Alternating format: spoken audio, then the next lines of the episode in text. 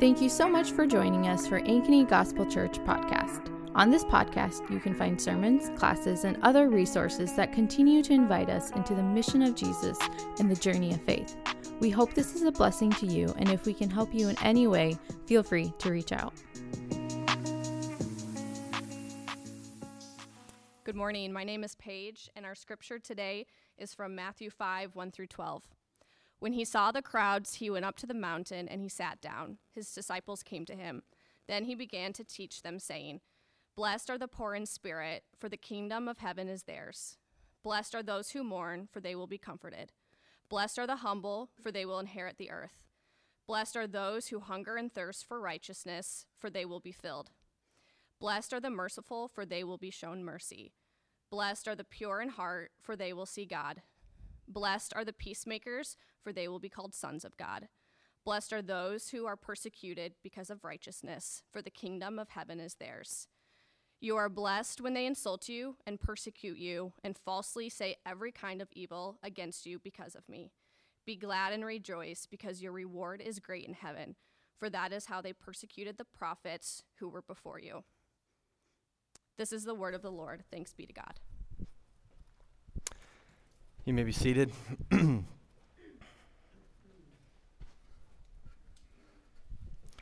Let's uh, exchange greetings this morning. Good morning. I invite you to take your copy of the scriptures and turn to Matthew chapter 5. We're going to continue our series in Matthew. Uh, the kingdom of heaven is here, right now, right here. Uh, and as you're turning there, I just want to continue this posture of worship um, in and through prayer, speaking to our Father uh, in heaven. So let's pray to our Father in heaven together. Father,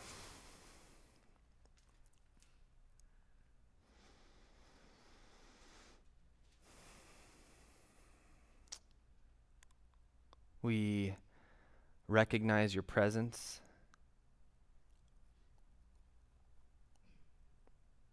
in us right now, with us right now.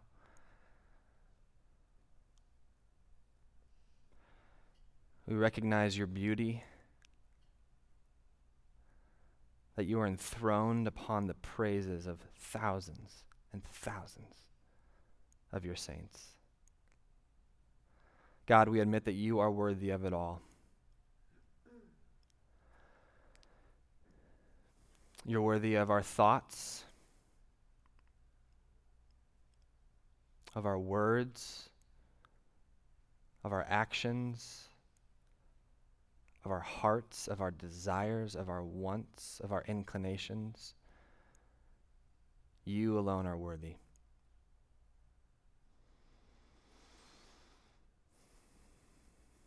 We thank you for this day. Lord, we know that you have made this day. You woke us up. You're giving us breath in our lungs.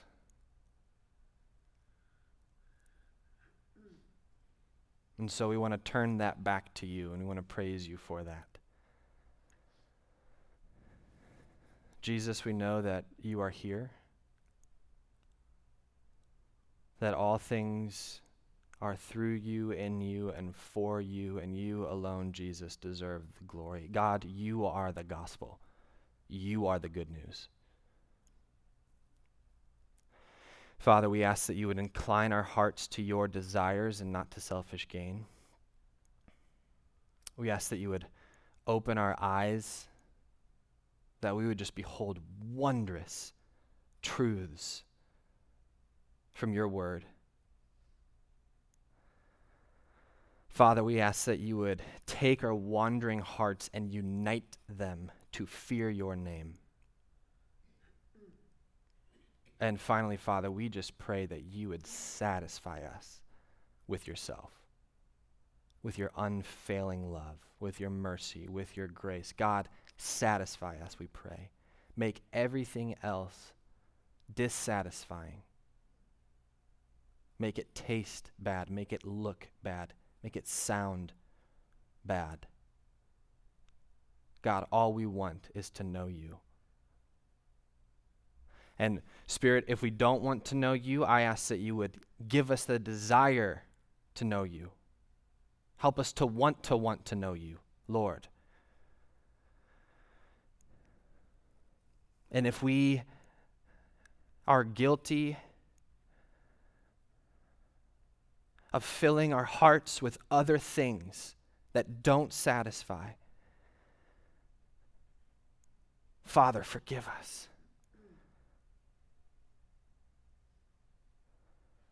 Holy Spirit, give us the comfort that comes with forgiveness.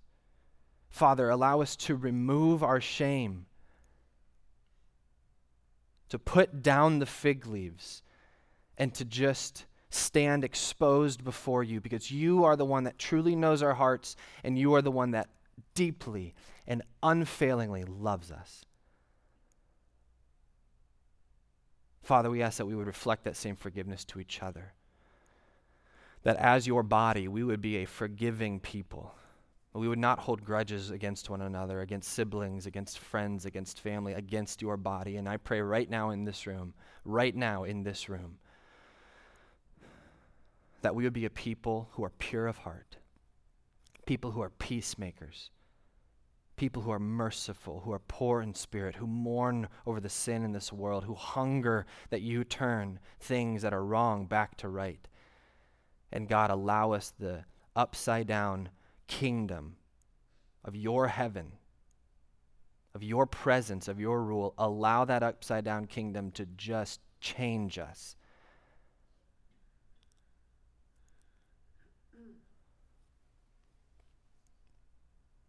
Father, you alone deserve the glory. You alone deserve all of the praise. Spirit, remove lies from our ears and open our ears to hear what you have to say to us this morning. We pray all this in your Son's name and by the powerful might of the Holy Spirit who intercedes for us and who prays for us. And all God's people said, Last week, we started the Sermon on the Mount.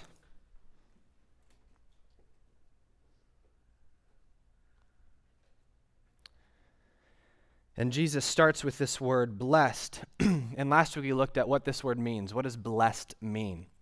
And it was an interesting definition. I said blessed means happy. And uh, there were a few eyebrows raised. So we're going to dive into that a little bit more this week. What does blessed mean? Well, John Piper, in his book, Seeing and Savoring Jesus Christ, says this Jesus Christ is the happiest being in the universe. The happiest being in the universe. Have you ever thought about Jesus being the happiest person ever? He gets this from Hebrews 1, which is quoting Psalm 45, so that's like a double quote. It's like, you know, making sure you get your sources straight.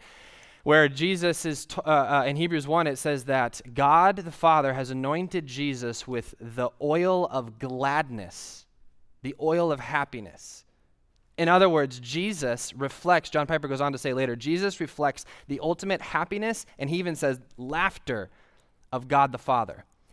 Tozer says that the most important thing about you is the first thought that comes into your mind when you think of God. You guys often think of God as being happy? You guys often think of God as smiling? That's who he is. That's who he is according to the scriptures. Because when I when I think of this phrase, Jesus Christ is the happiest being in the universe, I think, well, yeah, but, right, the yeah, but theology that we always talk about here. Well, yeah, but Jesus mourned a lot, right? Like Jesus was sad. He was grieved over the wickedness in the world. He mourned, right? Jesus was angry. Jesus felt anger with his disciples when they didn't get it, like the 500th time. You know what I'm saying? He was angry with the religious leaders, the people who were supposed to get it but didn't get it. He was angry so much so that, if you remember later in Matthew, Jesus made a whip. Uh, he was in the temple and he was angry and he said, You have turned the house of prayer into a den of thieves, a den of robbers. And he made a whip. Do you guys know how long it takes to make a whip? Sitting there, contemplating. That's a righteous anger.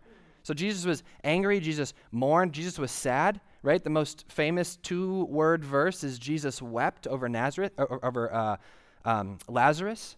He wept over Jerusalem when he was about to go into Jerusalem because he knew the wickedness that was happening. So when I when I hear this phrase, Jesus Christ is the happiest being in the universe, I'm like, well, there were a lot of like I kind of think of Jesus as more like somber and serious and mourning. So is that true? Well, it is true because the scripture says it's true. So if that's the case, then I might have a wrong definition of happy right?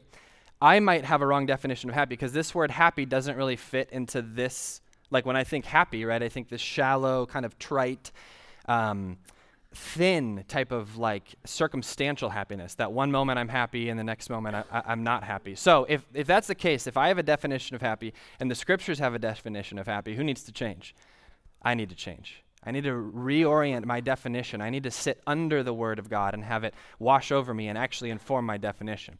So look at Matthew chapter 5, verse 3. Again, it's this first word, and we translate it blessed. But last week we said that this word actually just mean, it means happy. It means the people who are filled. This word, interestingly, was used of the Greek gods in the first century Greco-Roman culture. So this word was used of the, all the Roman gods, all the Greek gods, all the other gods. Why? Because the Greek gods, they don't have to worry about where their next meal is coming from, right? They don't have to work, right? They don't have to do anything. They're just there. Like the Greek gods and the Roman gods, like they just are happy. They're in a state where they don't have to do any, they don't have to exert it. Everything just is, they're well off, right? They're just like, man, these gods, the gods are just like, because I have to get up and work, you know, nine to five, sometimes five to five. And all the people who lost an hour of sleep last night said, Amen. I have to get up and work and I have to provide, and I don't, sometimes I don't know where my next meal is coming from. The gods, they're in a happy state of being because they're well off. This word was also used to describe rich and powerful people in the first century. The rich and powerful people are just happy. They're in a blessed state. They're in a happy state. They're in a well off state. Why? Because they didn't have to worry about where their next meal was coming from. They had slaves to do all their work for them. They just got to reap the benefits of not doing anything. So if you're in that if you're not in that state and you look at that state you're like, "Man, they just they've got it. They're blessed. They're happy. They're well off. Good for them." And actually you and I sometimes define people this same way, right? You ever look at somebody who has a bigger paycheck than you? Oh, man, they've got it. You ever look at somebody who has a better house than you? A spouse, some kids, a job, maybe more obedient kids, and you think, man, they've got it. They're in a happy state, they're in a blessed state, they've made it, they have no concerns. We, we use this word often, and it's this word that Jesus says in Matthew 5 3 through 12, which is blessed, happy, content, well off. And this is why the Beatitudes are so profound. Because who does Jesus say the truly well off ones are? The, tr- the, the people who are genuinely well off, blessed, happy, content, are those who are poor in spirit. They have nothing to give. Nobody's asking them their advice on anything. People look over them.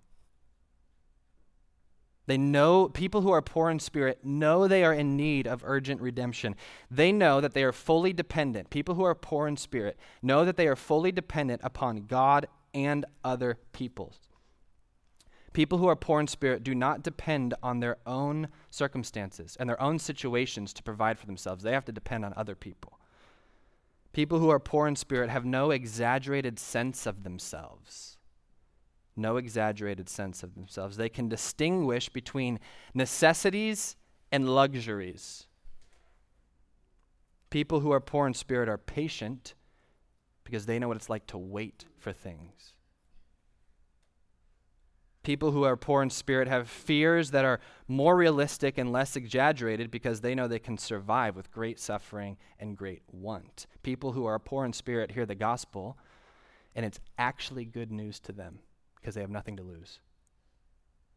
Rather than, if you are not poor in spirit, the gospel is threatening because it requires you to let go of everything. People who are poor in spirit can respond to the call of the gospel with total, total abandonment and little reservation because they have nothing to lose. Remember the crowd that's following Jesus. If you have your Bibles open, look up at chapter 4, verse 24 sorry, 23. Now, Jesus, this is the set, this is the setting before the Sermon on the Mount. Jesus, who we know is Emmanuel, God with us, who we know is here to save his people from their sins. He began to, he was baptized by John the Baptist. He passed the test in the wilderness. Now he's beginning to go all over Galilee, teaching in their synagogues, preaching the good news of the kingdom, and healing some of the diseases and sicknesses among the people. No, every disease and sickness among the people. Verse 24. News obviously began to spread throughout Syria. So, they brought to him, this is the crowd that Jesus starts the kingdom of heaven with, all of those who were afflicted, those suffering from various diseases and intense pains, the demon possessed, the epileptics, and the paralytics, and he healed them. This is who Jesus decides to start the kingdom of heaven with. This is the crowd that's in view when Jesus is giving on the, the, Sermon on the Mount. Now, if you remember last week, and this will be up on the screen again just to remind us, the Sermon on the Mount is to the disciples and it's from Jesus. I know, this is very profound. It's to the disciples and it's from Jesus. At this point, there's only four disciples Peter, uh, Andrew, James, and John. Sorry, had to double check that. I should have known that. Peter, Andrew, there's only four disciples. The rest of the disciples come in Matthew chapter 10. So there's four disciples, and then who's behind the disciples? This crowd. Well, who's the crowd made out of? The afflicted, those suffering from various diseases and intense pain, the demon possessed, the epileptics, and the paralytics. The Sermon on the Mount describes life in the kingdom of heaven. It is to the disciples, which means that if you are a follower of Jesus today, right now, the Sermon on the Mount can, does, and should describe your life. All three chapters chapter 5, chapter 6, chapter 7. The Sermon on the Mount is to us, and it's from Jesus. If we take the Sermon on the Mount away from the person of Jesus who heals your diseases, he meets you where you are. He loves you selflessly and unconditionally. He calls you to himself. He doesn't make you get better first, and then you can follow him. He enters into your pain, into your moment and he calls you to himself. And he heals you. And he forgives your sins. That's the picture of this Jesus. So when he's saying these things in the Sermon on the Mount that are pretty, it seems like a pretty high bar, remember, it's to disciples, not to non disciples. It's to Christians, not, not to non Christians. And it's from a heart of love. It's from Jesus. So he says, Blessed, happy, well off. It's better for you to be poor in spirit. For why? The kingdom of heaven is theirs. And then last week we looked at verse 4. Happy, blessed, well off, flourishing are those who mourn, for they will be comforted. Mourn over what? Over the state that the world is in. When you see the kingdom of God, you ache because you see the world that you're living in right now is not that. When you see what true peace is in God, you mourn because you see the lack of peace in this world, in your own heart, in your friends' lives, and everybody else's lives. When you see the healing power of God in the kingdom of heaven, and you see brokenness, destruction, sickness, and disease all around you, your heart breaks. When you see the love of God, the selflessness of God, you mourn because of the hate that is in your own heart the hate that you see in people all around you, within the hearts of individuals, systems, governments, and nations. The mourners, Nicholas Wolterstorff says this the mourners are aching visionaries. I love that. Blessed are those who are aching visionaries, people who see what the kingdom of God is like and are mourning because it's not there yet. Why? Because they're actually going to be the ones that are comforted by God in the resurrection. Then the next beatitude, verse 5 Blessed are the humble or the meek. Again, last week we looked at this as, you know, today in Christianity or Christianese or whatever, humble is like a good thing to like strive for. Not so in the first century. If you were humble, you were made fun of. Nobody, this was not an attribute that you desired. It is not having power and choosing not to u- use it, it's having nothing. It's knowing that you have nothing. This is what Tim, Tim Keller calls the freedom of self forgetfulness. It's when you don't, it's not that you think less of yourself, it's that you just don't think of yourself. There's a freedom in that. Elisabeth Elliot says that meekness is teachability. Listen to this quote by Elisabeth Elliot it's the readiness to be shown. which includes the readiness to lay down my fixed notions, my objections, my what ifs and but what abouts, my certainty about the rightness of what I have always done or thought or said, and it's a, the readiness to be teachable. Mourning is, I'm sorry, uh, meekness is turning the other cheek. It's looking at Jesus being accused and him being silent, and it's following that pattern. These people have what? They inherit the earth. Again, in first century Rome, only the rich and powerful people who were not meek and not humble had any land at all. And Jesus says, actually, those who, who know they have nothing, in the resurrection, they get the earth and the fullness thereof. Verse 6 Happy, blessed, content, well off are those who hunger and thirst for righteousness, for they will be filled. The well off people are actually those who long for righteousness and God's ways to happen on earth as much as a starving man longs for food and a woman dying of thirst longs for water. That's those people are blessed, are happy, are well off, are content. In other words, Jesus' disciples, God's children, Christians, you and I, are people who cannot look at evil and be okay with it.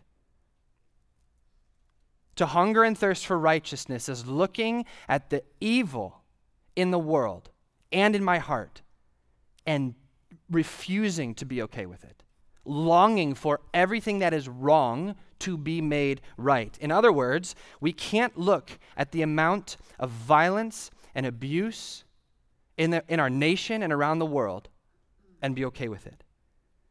We can't look at the, the, the, trafficking industry, the sex trafficking industry, and be okay with it. We can't look at abuse and be okay with it. We can't look at the abuse and the violence in the entire nations and governments and be okay with it. But those who long for God's will to be done, who feel that gap between what is right now and what should be, those people are going to be filled. They're going to be filled to the full. That word filled was used uh, when it was describing fattening a calf before the slaughter. Not just filled like, oh, I'm not hungry anymore, like stuffed. When? Now? Kind of, but not yet. When will we be filled? Well, you're filled because you're a Christian now, you're following Jesus now, but also not yet. Because you look at the world around you, you look at your own heart, and there's wickedness, and there's evil, and there's a lack of righteousness. And when you hunger and ache for, for God to make the wrong things right again, you will be filled when the Lord returns. Which brings us finally to today's passage. Verse 7 says this Blessed, happy, well off, content. There's an Australian translation of the Bible, by the way, that says good on ya. Like that's a that's a phrase, you know, good on you. Like that's what this means. Like good on you if you're whatever. So I was not going to say that because I was like nobody's from Australia, but it worked. So here we go. Good on you if you're happy are the merciful. Verse 7 For they will be shown mercy. Happy are the merciful. What is mercy? The root of this word, I love it. I love the root of this word. The root of this word is the same word as the Hebrew, I won't get into the details, the Hebrew word for womb. In other words, this word for mercy means the exact same feeling, gut feeling that a mother has for her child. The word, the word is the same, womb. It's, it's the same. It's, it's your womb love. It's used in Exodus 34 to describe God's character, the most quoted verse in the Bible. When Moses is like talking to the Lord and he says, Who are you, Lord? And he says, I'm the Lord, the Lord, a God what? Merciful and gracious, slow to anger, abounding in steadfast love and loyalty. What's the first thing he chooses to describe himself as? Merciful. To have mercy is to have respect, love, care, and compassion for somebody else. How do you do that? You have to put yourself in their shoes. To have mercy, by the way, this is saying, Blessed are the merciful, not those who show a little bit of mercy here and there. This is a posture of who you are. To have mercy is to stop talking for long enough and listen to somebody else's story. Try to put yourself in their shoes, see what they're seeing, hear what they're hearing. And only then can you be able to have mercy, compassion, care, love. Oh my goodness, I did not that that's so hard. I feel that for you. Mercy is weeping with those who weep. Mercy is rejoicing with those who rejoice. Mercy suffers with the sufferer. Mercy assumes the best in somebody instead of the worst in somebody. Mercy understands that there are probably reasons why people lash out in anger instead of just writing them off. Mercy welcomes back the prodigal son who stole everything from you. Mercy moves us to see a person, not a problem. It sees someone in a situation other than ours, torn down, broken, untrustworthy, maybe even manipulated, and it moves us to experience their pain and brokenness as our own. And we live in a world that is completely absent of mercy. You mess up, you're gone. You say the wrong thing, say goodbye to your career. You talk back to me, well, I just won't talk to you ever again. When we ignore the needs of others, we actually numb ourselves and we lose our capacity to share and spread happiness, blessedness, contentment, the gospel which is why Jesus uses this word three times. He uses it here Happy are the merciful, for they will be shown mercy. But also twice, Jesus quotes the same verse two times in the rest of Matthew. He quotes this verse from Hosea, Hosea 6 6. Whenever Jesus says anything, it's important to listen to. Whenever Jesus quotes the Old Testament, it's important to listen to. If ever Jesus quotes the, old, the same Old Testament verse twice in the same book, it's super important. Hosea 6 6. Go and learn what this means, Jesus says. I desire mercy, not sacrifice. I, don't care about your trite obedience. When your heart is cold and hardened, your right actions mean nothing to me. What I want is mercy. I want my people, Jesus is saying, I want my people to become people who are merciful, that put themselves in the shoes of others, see the needs of others as greater than their own, and understand that. Why? And wh- what's our reward if we become this? We will be what? Shown mercy. Blessed are the merciful, for they will be shown mercy. Have you ever experienced mercy before? Somebody who actually hears you and sees you. Oh, man, that's an amazing feeling. I know you've all experienced not feeling and being shown mercy before. Makes you feel about this big. And then you don't want to show mercy to other people because if that didn't happen to you, why would you be why would you give it to somebody else? When we adopt this posture of mercy, when we enter, when we repent and enter the kingdom of heaven, Jesus is saying, This is now who you are. So become this thing. And these people are actually the ones who are well off, who are happy, who are content. John Calvin says this They are blessed who are not only prepared to put up with their own troubles, but also take on other people's to help them in distress, freely to join them in their time of trial, and get right into their situation that they may gladly expend themselves on their assistance. Again, this is the very character of God, Exodus 34. God, the Lord, the Lord, is a God merciful and gracious. Blessed are the merciful, for they will be shown mercy. Verse 8 Happy, blessed, good on you, well off are the pure in heart, for they will see God. I don't know if you're allowed to have a favorite beatitude, but I definitely do, and it's definitely this one. it's like having a favorite kid. It's like I don't have a favorite, but I, well, never mind. Um, Blessed are the pure in heart, for they will see God. When I uh, first heard this verse, you know, when I was a, a kid, I, I, associated purity with like, you know, sexual purity, like, you know, don't lust and like all these, like, pure means free from lust. But then, you know, as you get older, and I took a few more science classes actually, I, I realized that purity is just 100% whatever it is. So, like, pure gold, when I was in science, chemistry, know, I was learning about gold. Is that where you learn about chemistry? or gold? Whatever. Uh, pure gold is what? It's just only gold. Pure silver, what? Only silver. There's nothing else in it. There's no blemishes, no other chemicals, no other metals, no other dirt or dust. It is just what it is. That's, that's what it means to be pure. So, to be pure, then, in your heart is to be what? Just one thing. Okay, what does that mean? Blessed are the, the people who have their heart just one thing. Soren Kierkegaard says this purity of heart is to will and to desire one thing. What does it mean to be pure in heart? It means to have your heart bent towards one thing. It means to have your heart not split. Jesus says you cannot serve two masters. It means to not have your treasure, uh, it means that where your treasure is, there your heart will be also. So if your heart is in heaven with the Lord, your treasure's there. But if your heart is split and it's not pure, then you will have your reward. Purity of heart is that your deepest desires, the core of your being, wants one thing. It's having one goal in life. Think of these few passages of Scripture. The psalmist David says this One thing I ask, and this is what I seek that I may just look upon God.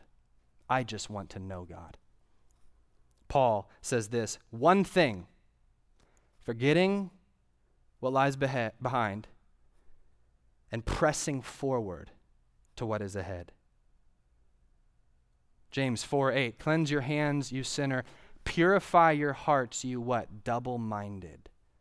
You people who worship your earthly masters and who worship your heavenly masters. You cannot serve two masters. The people who have purity of heart, who their heart is just bent towards God and His will and His reign and His kingdom, they will what? What's the reward? They will see God.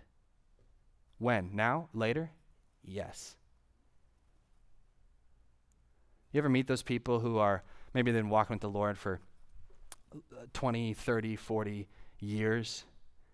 And you realize that they look at the world differently than you do. The way they pray, the way they speak to you, the way they know you, the way they know their scriptures. What is that? That's seeing God. That's recognizing that every interaction is spiritual. Every thought we can take captive and make it obedient to Christ. That's years of that. And guess what? That will only continue in the resurrection when we see God face to face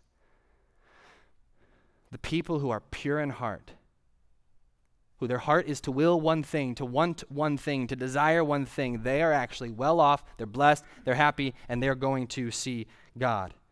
Purity of heart is looking at Jesus, not yourself. Verse 9 Happy, blessed, well off, good on you, are the peacemakers. They will be called sons of God. Peacemaking is not peacekeeping. Peacekeeping, brushing something under the rug because you don't want to ruffle any feathers. Peacemaking is putting the sword down first, entering into that awkward conversation and saying, this is, we're not okay. We need to, we need to work this out. It's choosing to be nonviolent to yourself, to your family, to your siblings, to your coworkers, and to your world. And peacemaking takes a lot of work. A lot of work. Conflict, conflict and resentment and holding grudges is actually the easier route. When somebody wrongs you, when you see two other people wronging each other, you know what the easy way out is? Just turn and look the other way. Just ignore it for long enough till where you forget it, and then it's like, you know, you don't have to worry about it anymore. And what's peacemaking?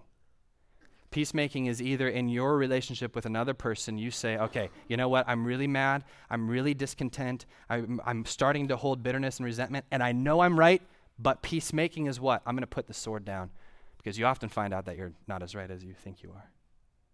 That's merciful. That's pure in heart. That's peacemaking. Peacemaking is seeing two individuals fighting, arguing, and saying, they'll, they'll figure it. It's not saying they'll figure it out on their own. It's saying, hey, can I hear your, your side of the story? Can I hear can I hear your side of the story? How can we how can we put the needs of others above the needs of ourself? And in the end, the scriptures say that who is the ultimate peacemaker? It's Jesus. He himself is our peace. How did he bring peace? He tore down the dividing wall and made the two one. He made who he made people who were enemies and hostile one. And now us as disciples of Jesus have the same opportunity to do the same. Happy, blessed are the peacemakers, for they will be called children of God. Children of God. And then finally, verse 10. If you are, let me give a little preface here.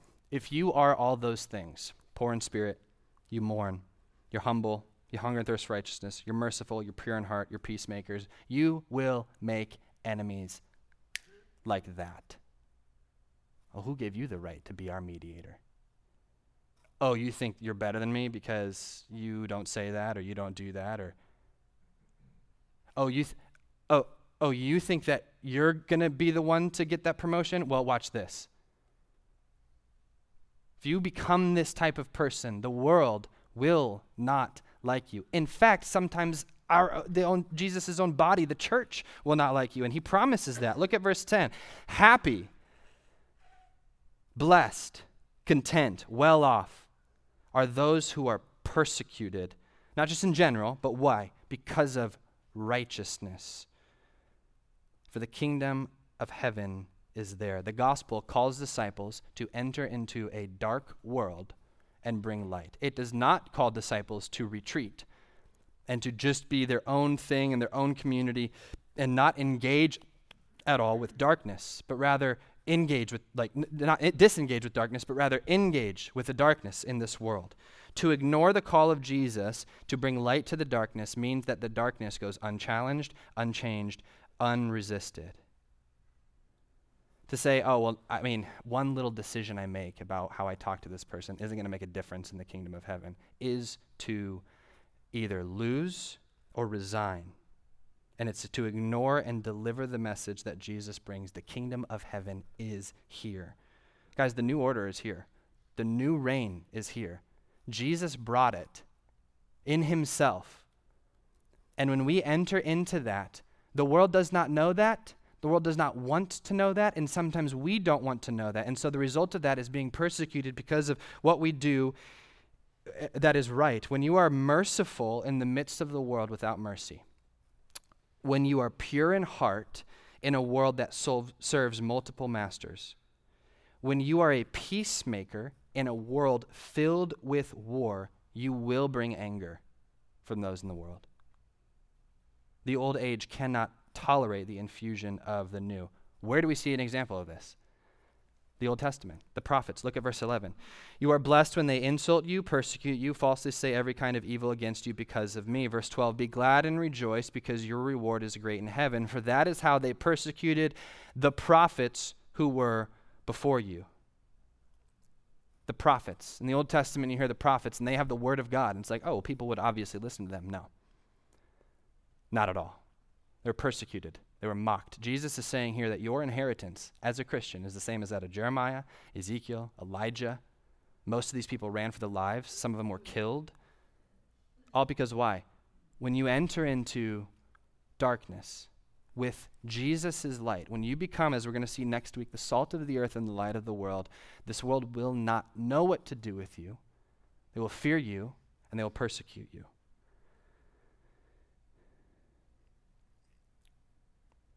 I think verse 12 is interesting. Be glad and rejoice. These are the, this is the first commandment of Jesus in Matthew. Be glad. Be happy. Rejoice. Be filled with joy. Now, this makes less than zero sense if you're not a disciple. This makes less than this makes no sense in our world. Are you, you're telling me that the people who actually are insulted, the people who are slandered about, when somebody lies about me, I'm well off? I'm blessed? And in fact, not only that, I'm supposed to be glad and rejoice in that. This reminds me of the story in Acts where Paul and some of the apostles were flogged and they went to prison, and then after they were in prison, while they were in prison in the middle of the night, they were doing what? They were singing hymns and they were praying. That's not of this world, guys. That makes no sense. And yet here it is. This is the life of a disciple. These people are the ones who have a special reward. Verse 12 again, because your reward in in heaven is great. This reminds me of what Paul says in Romans. I consider that the present sufferings of this age are not worth comparing with the glory that is to be revealed. Now, does this in, incite a, a, an escapist mentality? Well, oh, well, I'm just going to, this life's going to just be really bad and then I just can't wait till the resurrection. No. Jesus is saying what? These people are actually the well off ones. They're the happy ones. They're the blessed ones, which leads us back to the quote from the very beginning Jesus Christ is the happiest being in the universe. When you hear these Beatitudes, who do they describe? If these Beatitudes are like pieces of a stained glass window, at the end of all of them, when you're putting them together and you back up, who's the stained glass window picture of? Who has, was, is, and has the kingdom of heaven? Who mourned over the state of the world, knowing that it is not as it should be, who was meek, who was humble, who was powerless according to the world's standards, who was starving and dying of thirst to see God's reign, God's kingdom happen on earth, who was merciful, putting himself in the, into other people's shoes, listening to them, caring for them, weeping with them, rejoicing with them, who was pure in heart not only desired to do the will of his father even when, who desired to do the will of his father even when facing death who was a peacemaker who is the ultimate peacemaker nonviolent against war against anger stepped into relational chaos and brought peace who was persecuted for doing the right thing who was persecuted and remained silent when they insulted him persecuted him and falsely said every kind of evil against him, who was mocked, who was beaten, who was lied about, who was lied to, who was rejected, who had best friends that ran away from him in his most needed time, who was slandered, and who lived the most fulfilled, happy, joy filled, content life. Jesus. These Beatitudes describe Jesus. The Sermon on the Mount describes Jesus. Why? Because it describes what the kingdom of heaven is like. And who is the kingdom of heaven? It's Jesus. Which means that what? Who's the sermon to? It's to the disciples. When you and I say, when we, when we repent and we look at Jesus' beauty and we look at his wonder and we look at his majesty and we say, I'm in, I want that. This now what? It becomes true, possible, and what could be for you and for me. If this sounds impossible, oh, that's just an ideal. That's just for the super Christians. Let me tell you very clearly it's not.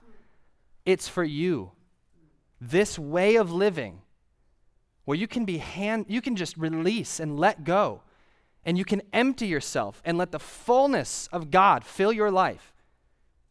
That's possible. You want to look persecution in the eye and smile?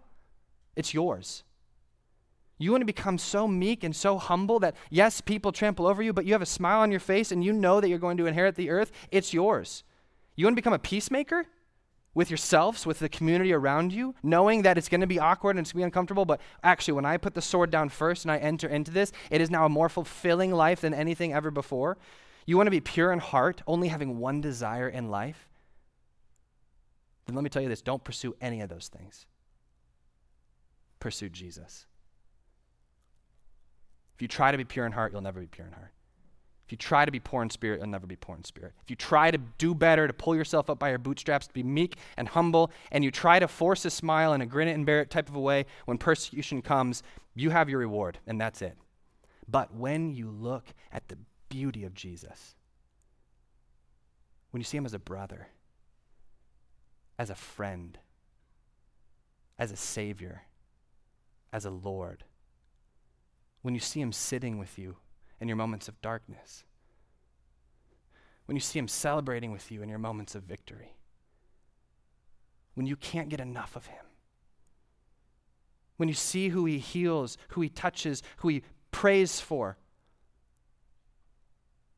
then all of this is yours. When you say, I'm, I'm releasing, I'm letting go, everything I'm trying to fill my life, done, whatever. When you look at Jesus, you will live. Do you want that life?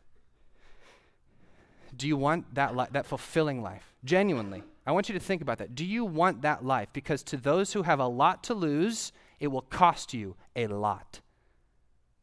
But in order to gain life, you have to lose it. Do you want that steadiness, that purity of heart, that identity as the beloved Son of God? If you do, then just look to Jesus. That's it. Look to Jesus and live. And it will lead you to a life of flourishing, of persecution, of fullness, of emptiness, of contentment, of dissatisfaction, and ultimately it will lead you to the resurrection of the dead, where all those promises will be fully true. God's going to wipe away your tears. God's going to fill you with Himself. God's going to love you. God's going to give you r- the rule and the reign. And nowhere does this come to a culmination, culmination more significantly, more explicitly, more seriously than the cross. How did Jesus show his love for us? By dying for us. And so at this time, um, we're going to remember Jesus' life for us. We're going to remember these Beatitudes. And by the way, it takes a very short amount of time to learn these Beatitudes, but it takes an entire lifetime to understand these Beatitudes. So let me just encourage you to read these and reread these until it just seeps into your bones. Thanks again for listening, and we pray this was a blessing to you. If you have any questions or comments about what you heard, our email is info at ankenygospel.com or you can find us on social media at Ankeny.